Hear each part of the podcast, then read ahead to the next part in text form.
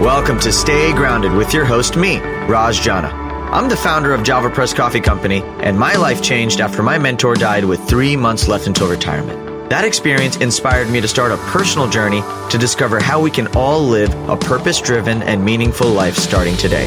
I interview everyone from best selling authors and business moguls to extreme athletes and monks to discuss happiness, success, and fulfillment to uncover powerful takeaways that empower you to stay grounded and make passionate living a reality. To access post podcast discussions, insights, and further resources, visit rajjana.com forward slash stay grounded. So thanks for joining me today. Now, let's get to grinding. Yo, yo, what's up, everyone, and welcome to this week's very special episode of Stay Grounded, a re release uh, with one of my favorite human beings on the planet, Mr. Ron Baker. So, Ron is a dear friend, a soul brother, and just one of the brightest souls I have ever met. I mean, this man, one has been a coach, a mentor, a guide, a light for thousands of people all over the world to access the depths of love within themselves. But he just carries this energy of complete safety. Like I remember the first time I met Ron, you could just like feel how much he loved you and how much he just gave you the permission to be yourself. And I'm rereading his book right now, Bright Lights, Big Empty. And the book is a memoir in a lot of ways, but the concept that we talked a lot about on this episode when we recorded it and something that I'm very present to in my life right now is the idea of a soul curriculum, which is that although there are things that we do, there are choices we make. Ultimately, our souls come into this lifetime with a set of lessons that we're here to learn. And until we learn those lessons, we're going to continue experiencing the same levels of challenges, the same types of people, the same experiences. And that concept has been really present and something that I've been thinking about a lot. And just the idea of how am I creating my reality? If I identify myself to be a soul, as a soul, how am I actually calling in experiences to learn specific lessons? And the question I'm asking myself right now is if I learn those lessons, what changes? Do I have a new curriculum? Do I continue learning new levels of the same books? I don't know. And I don't know if I'll ever know. But that is why I wanted to re release this episode because it's present for me right now. And I try to release episodes as they are present for me so that you guys can be along for the journey. So I hope you enjoy this. We talk about a lot of beautiful concepts, if, uh, everything from what is a soul curriculum, what is self care and what isn't, how to connect to your truth, how to claim and choose yourself in a big and beautiful way, and so much more. Ron truly is just such a gift to this world, to my life, and I'm very excited for all of you to get to know him a little bit better on this week's episode. So I hope you enjoy it. And without further ado, here is my dear friend, Mr. Ron Baker. Enjoy.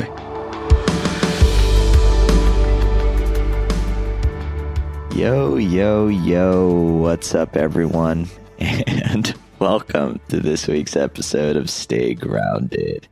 I hope everyone listening is having a blessed day so far. I am so grateful to have you back here, my brother, Ron. Welcome back to the show. Thank you so much. It's great to be with you always. Whenever I bring friends or guests that were a part of the show early on in my journey, like it actually brings it like a full circle moment for me in some ways because it's I actually went back and was re-listening to our earlier conversation, and it was and it was the the first time I'd ever heard about the concept of an inner child. And I remember the first time I met you and your heart and the way you even hugged and how long you held me when you hugged and the way you you you, you hugged me heart to heart, which is the first time I ever had a heart to heart hug instead of just a regular hug. And now I'm reading your book and now I'm I'm experiencing more and more of you and I'm just so grateful to know you and to have you in my life and to to really experience your vulnerability. I mean, it, it is remarkable the way you love and the way you inspire that love. And so I'm just, I'm so grateful to have you here, Ron. And I'm really excited to go deep into to today's conversation. Well, if your goal was to make me cry right up front, then you're successful, man. well, you, um, I mean, that's, that's, that's, that's part of who you are though. It's, you know, it's, um, like reading the book, I actually just dropped in. I dropped into my heart, like going through it because there's this mix of profound vulnerability and profound wisdom that can only be expressed by going deep within the self. And I can feel how much of your soul you accessed in writing this book.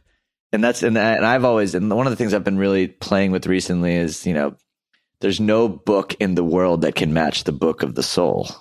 And I'd love to maybe start there because one of the, the big ideas that really came through for me as I'm, I'm going through the book is the idea of the inner child, the adult, and then the soul, and how the soul sets us up for a curriculum when we're born.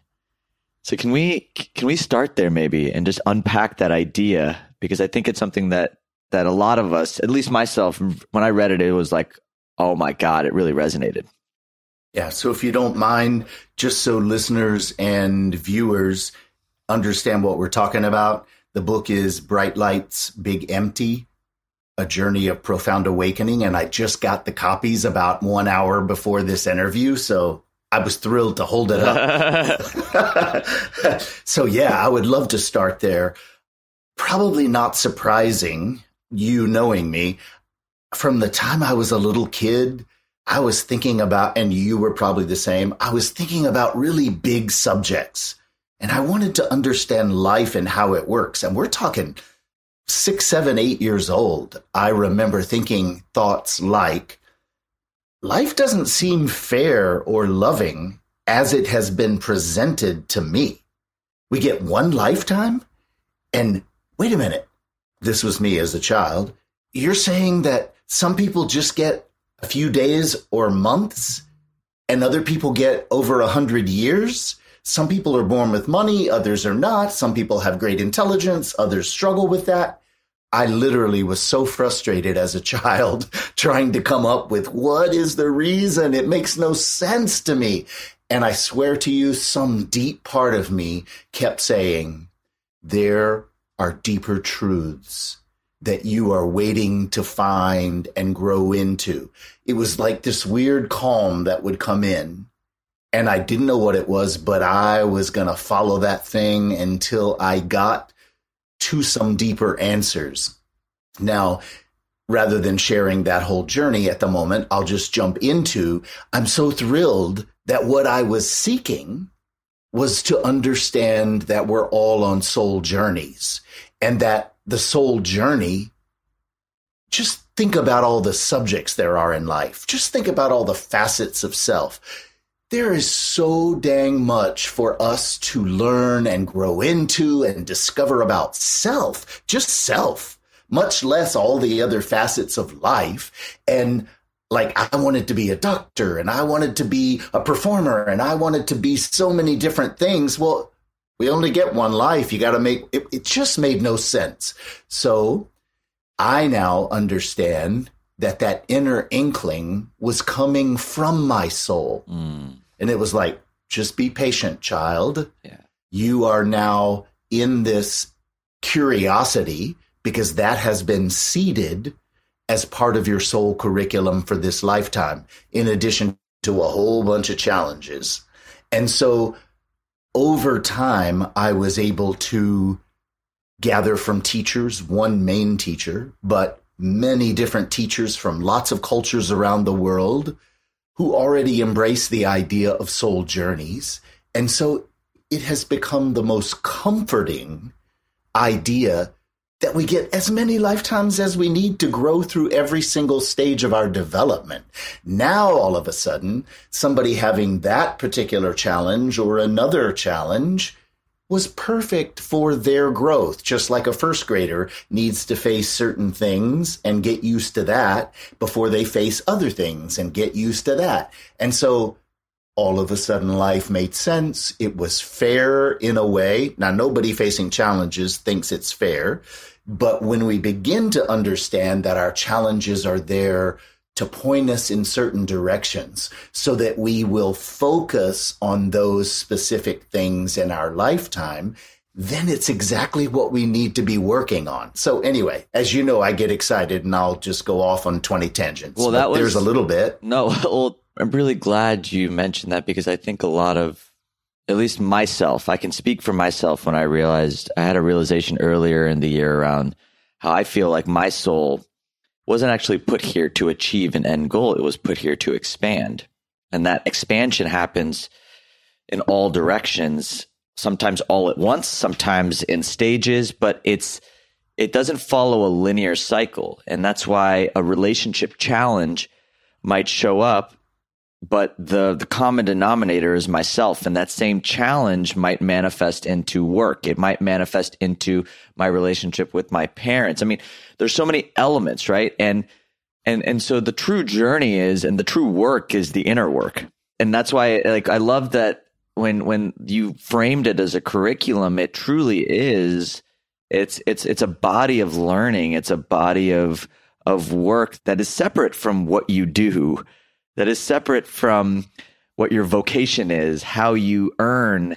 It is your expression of light and life, and I and I really resonated with that because I think I spend more time working on myself than I do working on anything else. And I always kind of judge myself in some ways because I was like, why am I working so much on myself? Why is this? And when I hear things like your perspectives, it actually gives me a lot of solace knowing that, oh, wow, okay, like regardless of what I do in this world, like my soul was here to, to expand and grow and ascend. I think whoever invented the word selfish just needed a wounded word to understand a distortion of love. And to me, we need to be the centerpiece of our own lives.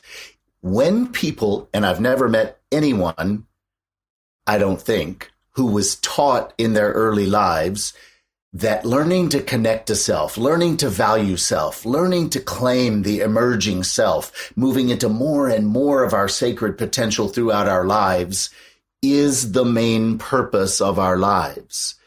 Does that seem selfish? Well, only if you don't consider that the more I invest in myself, the more self I have to bring to my relationship with you. Yeah. And so if I didn't fill this and I just showed up to you and I'm supposed to put all the focus on you, there's a shell of me versus a filled depth of me that I can bring to this beautiful, authentic connection. And the more of me I learn to negotiate, nurture, and love, the more of you I can hold a space for negotiating. Then we can learn and inspire each other on the journey. It's it's a beautiful thing. There's nothing selfish about it if we're doing it as a starting place. Yeah, and that's the problem. We're not doing it as a starting place. The world has not been encouraged in this way. No, it hasn't, and and I think that's the like we we run into a lot of disharmony with others that may not be choosing to go inward or having this path and it creates these different constructs and belief systems and and shifts. And so i guess i would love to maybe even unpack the journey for yourself because I, I, love your you know we we talked a lot about the inner child on on the first podcast that you brought on but like i i just feel like you've got such a beautiful perspective of almost like active nourishment, like adult nourishment, like really going back to the idea of calming your yourself so that you can emerge. So like what does healing actually or not healing, but emerging involve and look like in your own lived experience? So there are about 50 things that I'd like to share. I'm going to start out with what you said right before this question, where you said we run into conflicts with people who don't embrace an inner journey, etc. That could have been me prior to learning that my journey early on was a compensation for my wounding. What do I mean by wounding? My soul set up certain challenges. One of those being having a father who lived in our house for 13 years who never said a single word to me, not one conversation. And that left me with so much confusion and self doubt. And so wounds like that we carry and I compensated. I wanted to go out and achieve and prove myself. And I was so busy outer focus, trying to figure out how to get someone to see me, to like me, to validate me. And I achieved really amazing things in the world. As an example, rather than leaving it conceptual, I got to perform over 60 leading roles in operas and Broadway shows all over the world. That's a lot of applause and validation. And I was still empty. That's why this is called Bright Lights, Big Empty, because I had to finally wake up and go, wait a minute, no achievement is ever going to erase the fact that I am filled with insecurity and self doubt. And then when I went out and sought all the teachers that I did, all of them said inner journey, inner journey, inner journey. Well, that's the last place I wanted to look because that's where I held all my fear, shame, and judgment. It was stored in there. And so I had put on a well developed, well practiced mask that I wanted to present, but I wasn't connected to me. I didn't have self value. I wasn't at peace with me.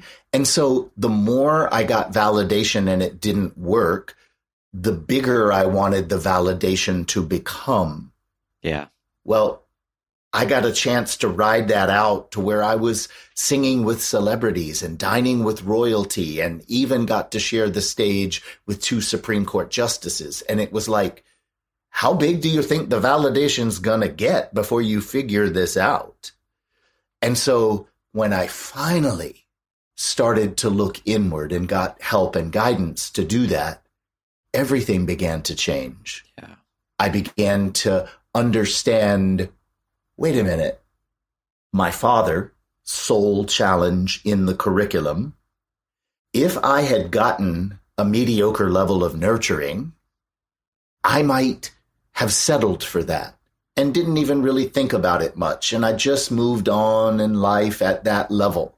But because it was so absent and it was so needed, it put my focus on that challenge in such a huge way that I then spent my adult years identifying what had been missing and what I actually needed. And then I learned that I could provide for myself those levels of nurturing. Then I realized every single person needs to do that. Even if I'd had the most nurturing, educated in nurturing parents on the planet, they would eventually say, What do you think of you? How do you feel about what you're doing? We love you, but how you feel about you is the bottom line. Yeah. And so you need to always become your own nurturer as an adult, fully responsible for that. And then you create mutually valuing relationships. So, anyway, there's a few more seeds. Yeah. I mean, it's just, you said so much in there around just I think one of the things that I I find in my own journey is this journey of self-love, this learning, this learning to nurture myself, this learning to be the parent I needed is probably the greatest expression of love that exists on the planet. It's the hardest thing to do. It's the hardest thing to not put expectations on others. It's the hardest thing to to even become aware that you're putting expectations of unmet needs on others. It's triggering. It's it's at least for myself like it is last 3 or 4 years of me learning to love myself has looked very different than I thought it would look like. Like I thought self-care and self-love was the massages and taking the vacations and stepping away from work and making time for fun and and what it really meant was creating the space for me to feel all of the feelings I didn't want to feel. It meant creating the space to and being patient with myself on the journey and learning to to communicate with myself in a way that I wasn't communicating with anyone else. and it was hard and and so as you're as you're sharing your journey it's it's actually just bringing up a lot of gratitude for myself for choosing that and just the honoring and recognition that it's not easy to love yourself. It's not easy. It, I wish it were easier. I mean, how would you make it easier? I guess I would say that it's not that it's hard, it's that it's not modeled and it's not practiced. Yeah.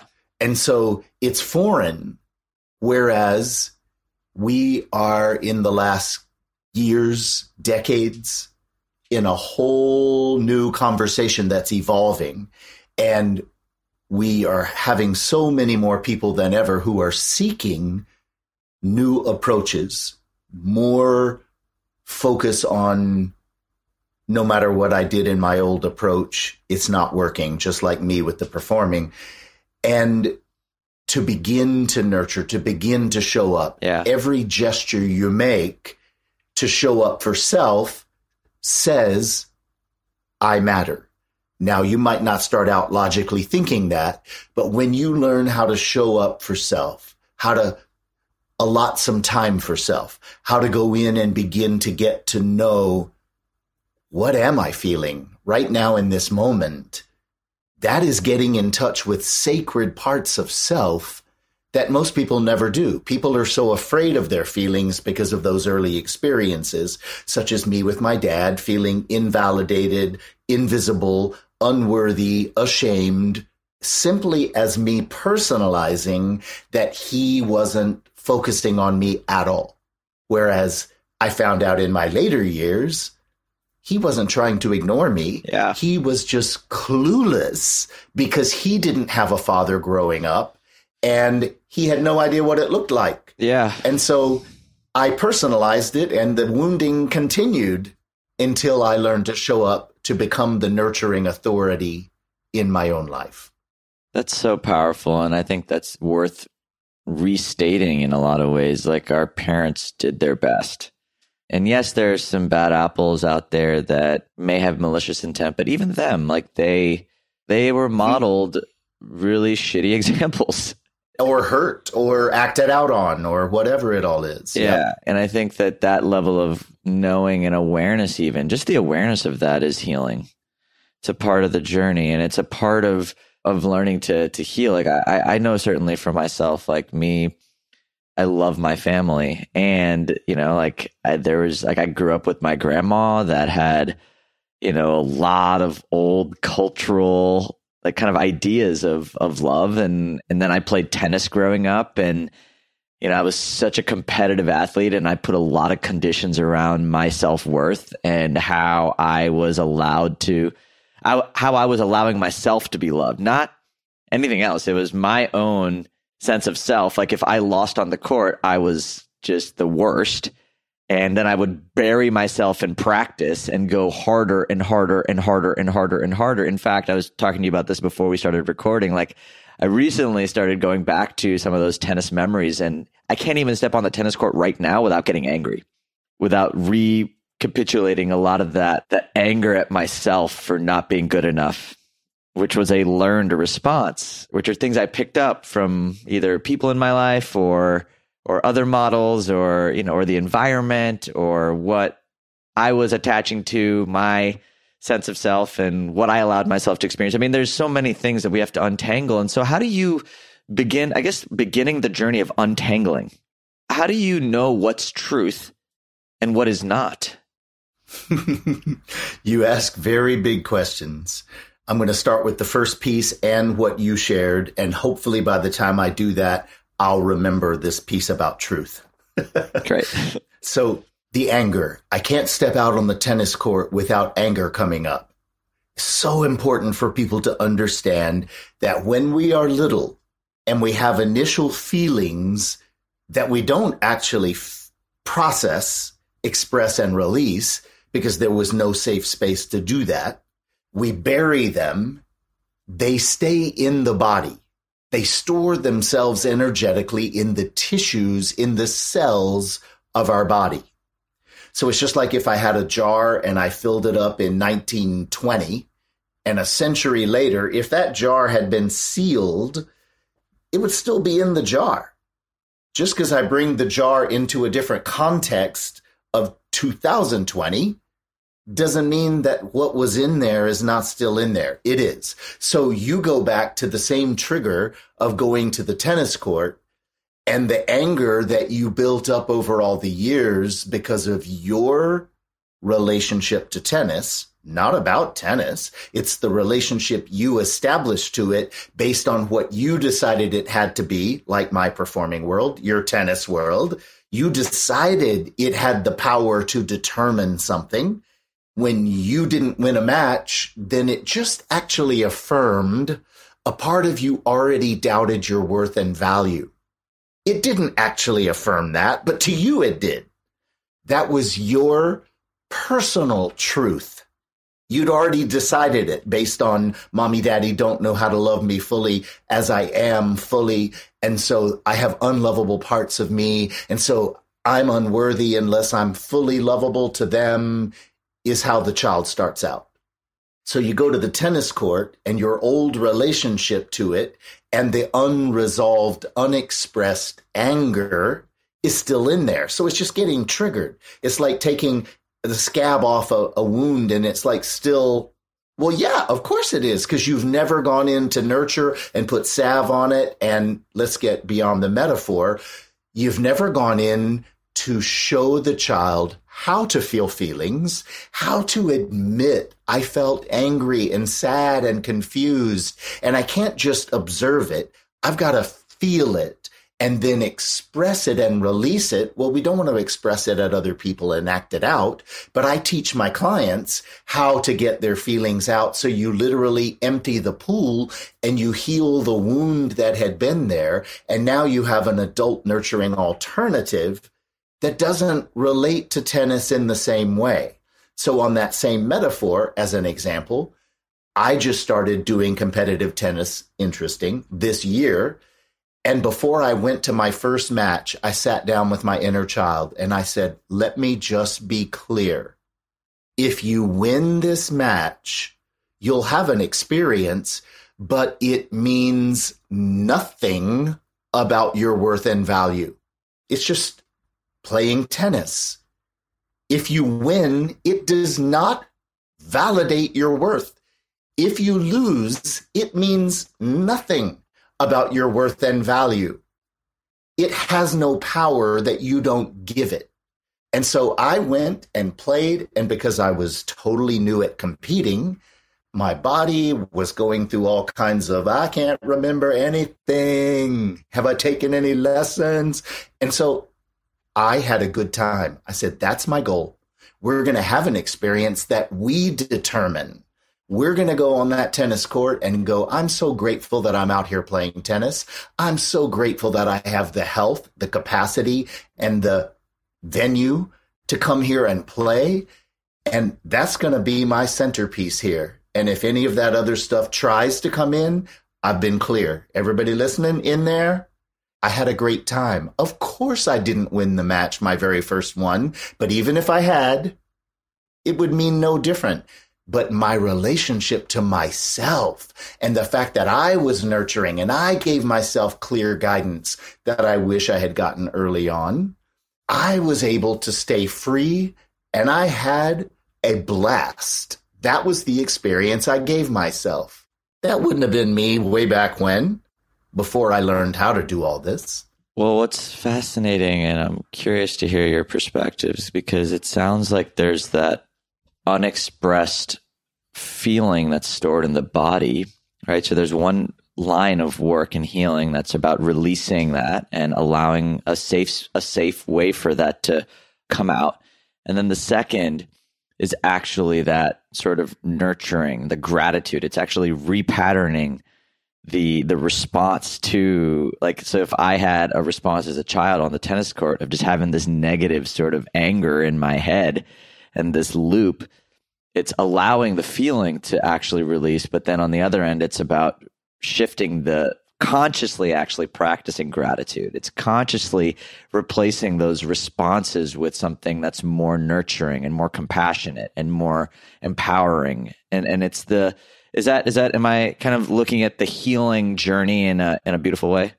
Well, it's a kind of excuse me for this. It's a little tricky and potentially dangerous for people to go, I should just feel gratitude. So I'm going to replace this part of me that feels confused, scared, and angry with gratitude. It's like saying to that child, nope, you don't have the right to feel that way. You're supposed to feel this other way. So the intention is gorgeous. The intention to nurture, the intention to show up. Notice when I showed up to my child, I didn't say, you should feel a certain way. I said, let me create a context so that this tennis match is not going to determine me.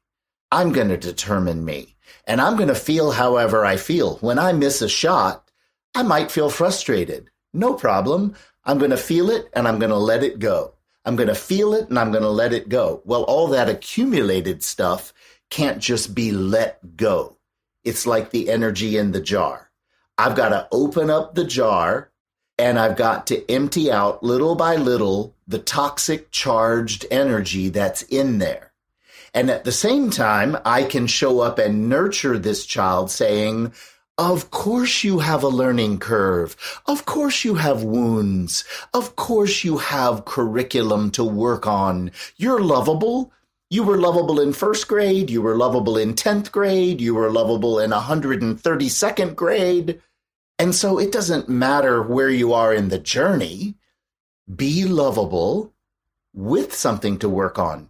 And then I would might say, name three people you already adore three people you love so much already. Do you think they don't have wounds and learning curves and have the same journey of claiming and learning to deal with their charged feelings? But you already love them. You're not loving yourself the way you would love them. So instead of the golden rule, which says, do unto others as you would have them do unto you, I flip it and I call it the Ned Log rule. Do unto myself as I would treat others. Let me be just as compassionate with me as I would be for these other people I already care about. That is a bigger ask if you want my opinion about it. Yeah, absolutely. So what you talked a lot about energy release. What are tools that you personally either deploy with clients or or have found to have a very effective sort of path to releasing some of that energy? So I'm more than happy to share some tools, but because the movement of energy and the movement of emotional energy is quite powerful, if somebody doesn't build it a step at a time and doesn't understand how to stay relaxed and actually release the energy, they can hype it up in the body and it just stirs it up and you feel worse. You can even in trying to release emotional energy, give yourself a headache in about five seconds. If you just go, ah, and you're gripped and you hold the energy and it slams against the top of the head, it will give you a headache but what I do one step at a time is I first teach people to connect to their bodies with just breath. Because once you can connect all the way into your lower body with a proactive breath, which almost no one teaches, particularly the out breath, where you go, Notice how open and relaxed my throat and my mouth and my tongue. Everybody goes, because they are scared to open up the jar because of what's in the jar. So I teach people how to feel safe opening with just breath. Breathe into the lower belly, breathe out, and then I ask the adult reality question. Any threat to you whatsoever? Are any ships sinking in the harbor because you opened the upper part of your body or the jar? learn to do that calmly. Then we're going to add sound and learn how to make nurturing sound.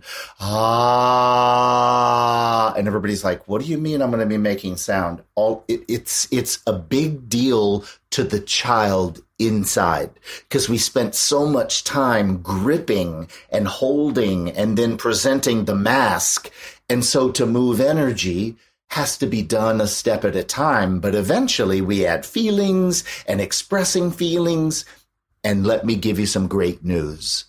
I've been doing this for 25 years. I've taught thousands of people around the world.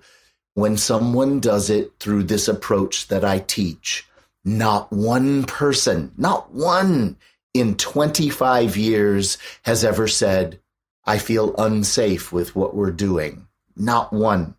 And so it has to be done in a very nurturing way with some guidance and tools. But ultimately, we, we've got to get it out. That's so important. Yeah, I really appreciate the the distinction between the bound energy in the body and the step by step process and the reverence that you have for that process, which which is a whole step in the journey itself. And then there's the the nurturing and the and the, and the conversations with self and and it's the almost like parenting. This is yep. almost like an integration of the release of the energy. It's like you release the energy, and then this is the integration, the reparenting. You fill with the new experience. You see, it's whatever we experience that we trust the most. So we trust those early experiences. And even if mommy and daddy came in and said, oh, blah, blah, blah, blah, blah, but it didn't match the experience we're having, we don't trust what they're saying. We trust the experience. So we as adult nurturers of ourselves have to come in and offer clear perspectives that are personal truths.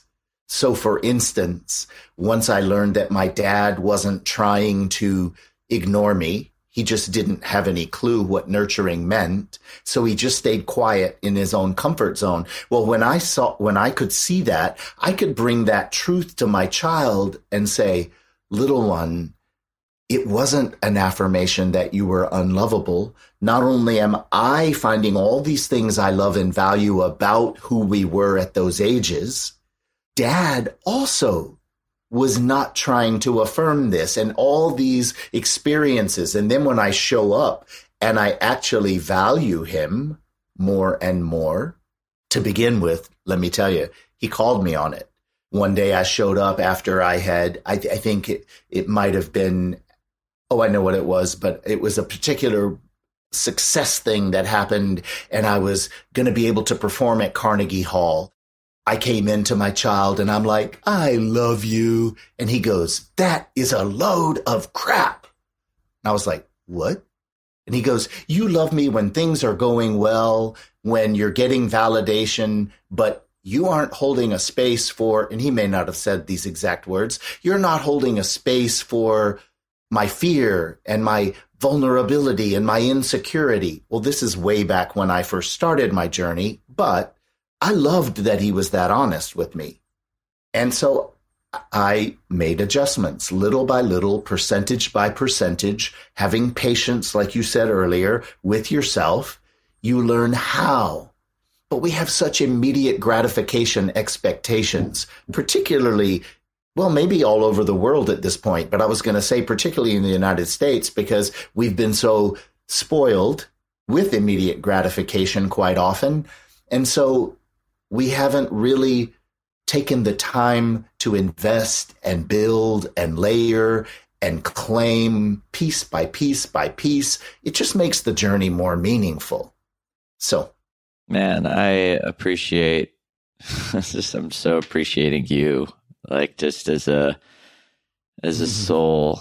It's actually making me really love my dad a lot. Like he's such a loving dad and I think uh I've really worked a lot on my relationship with him over the last few years. And recently I've finally kind of broke into that sort of space of realizing how much he truly loves me and, and, and how that's changing my relationship with him and, and how that's inspiring my relationship with everyone else in, in my life. So there's this trickle, trickle down sort of impact, the ripple of healing when you, when you heal one relationship in your life, it's like it just starts to heal so many different things or it starts to shift the energy that that almost everything And that's kind of going back to the original idea like your soul's not here to achieve it's here to expand and grow and do all these directions and what a curriculum like even if we followed that curriculum in our lives if we actually followed through on releasing the blockages that are stopping our souls from truly following through on their unique paths like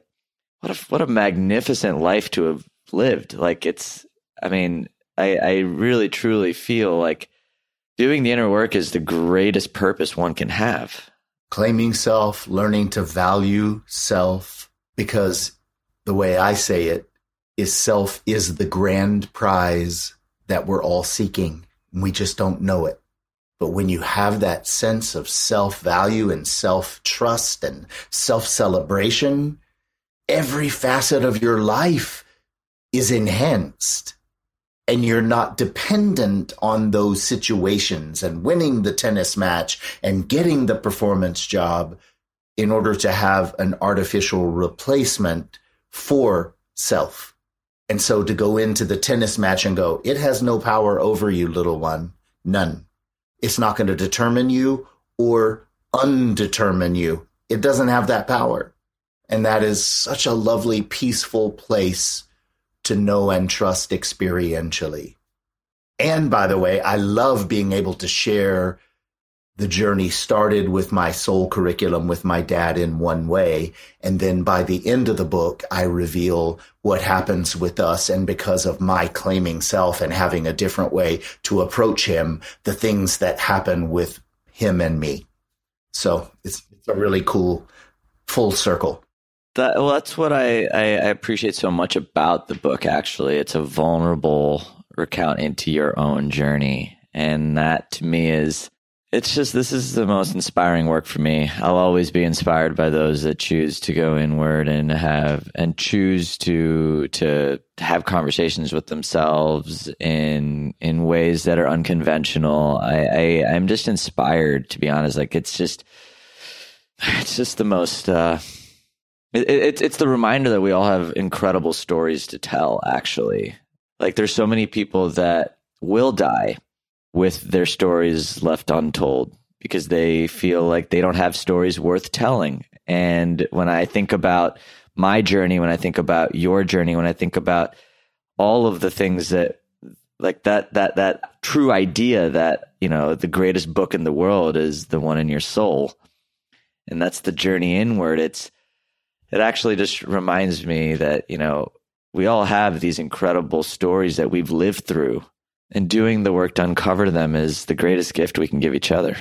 Well, what I love in being able to share my journey in this book is that it's every person's journey. It doesn't matter that I happen to go and get a world education and have all those big opportunities.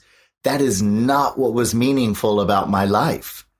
Connecting to self and trusting self. When I went and performed at Carnegie Hall in a star studded event that had so many really, really famous people, and I watched them struggle with their own insecurity and self doubt, it really hammered it home for me that everybody's in the same boat. We don't have to have grand stories in order for them to be meaningful stories.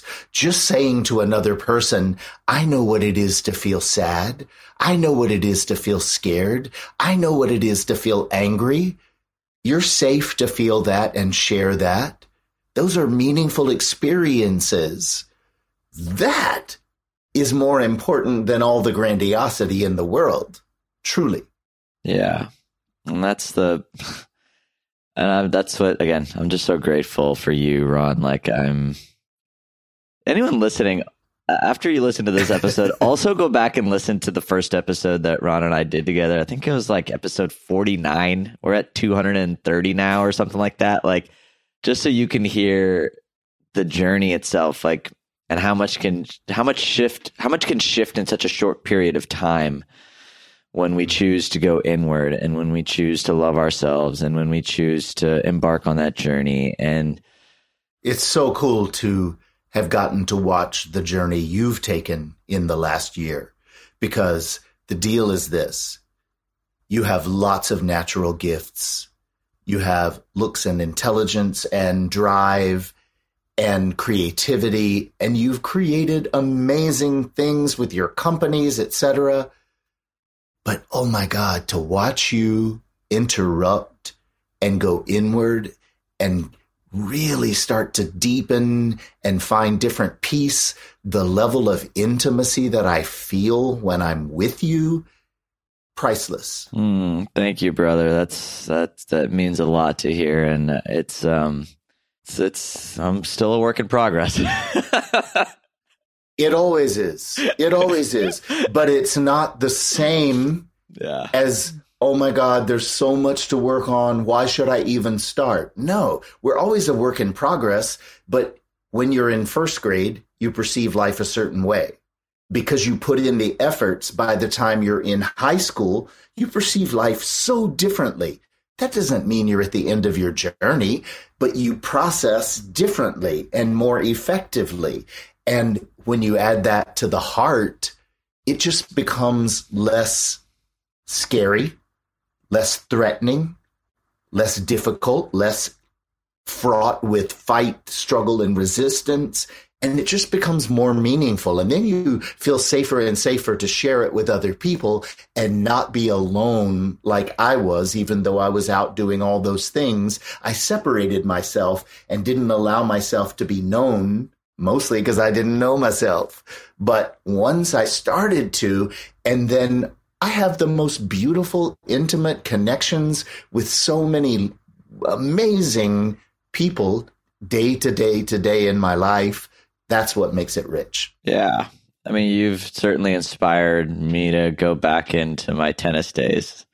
I was resisting that one for a while, and it kind of showed up in a process I was in a few days ago, just kind of looking at stuff and unpacking my life you know, like, I know you're big on life reviews, and I was going back in mine, and um, it's it's something that showed up, and you've just inspired me to actually hold space for that for that young man to to have the processes he needs to have. That is so what I'm hoping will happen from this book. Yeah. Is that by people reading my journey, which is not about my journey, but I'm happy to share it. It took a lot of courage, but I'm happy now to share all of it because it reveals a map and a set of tools for every person. So cool to get to touch lives in this way. Yeah, I'm so excited. So the book, where is it available? How can people get their hands on it? Uh, we'll make all the links available in the show notes, but please, Ron. The simplest way is just to go to Amazon.com. It's just the simplest way, and you'll have it in a couple of days. And or you know whatever version you decide to do.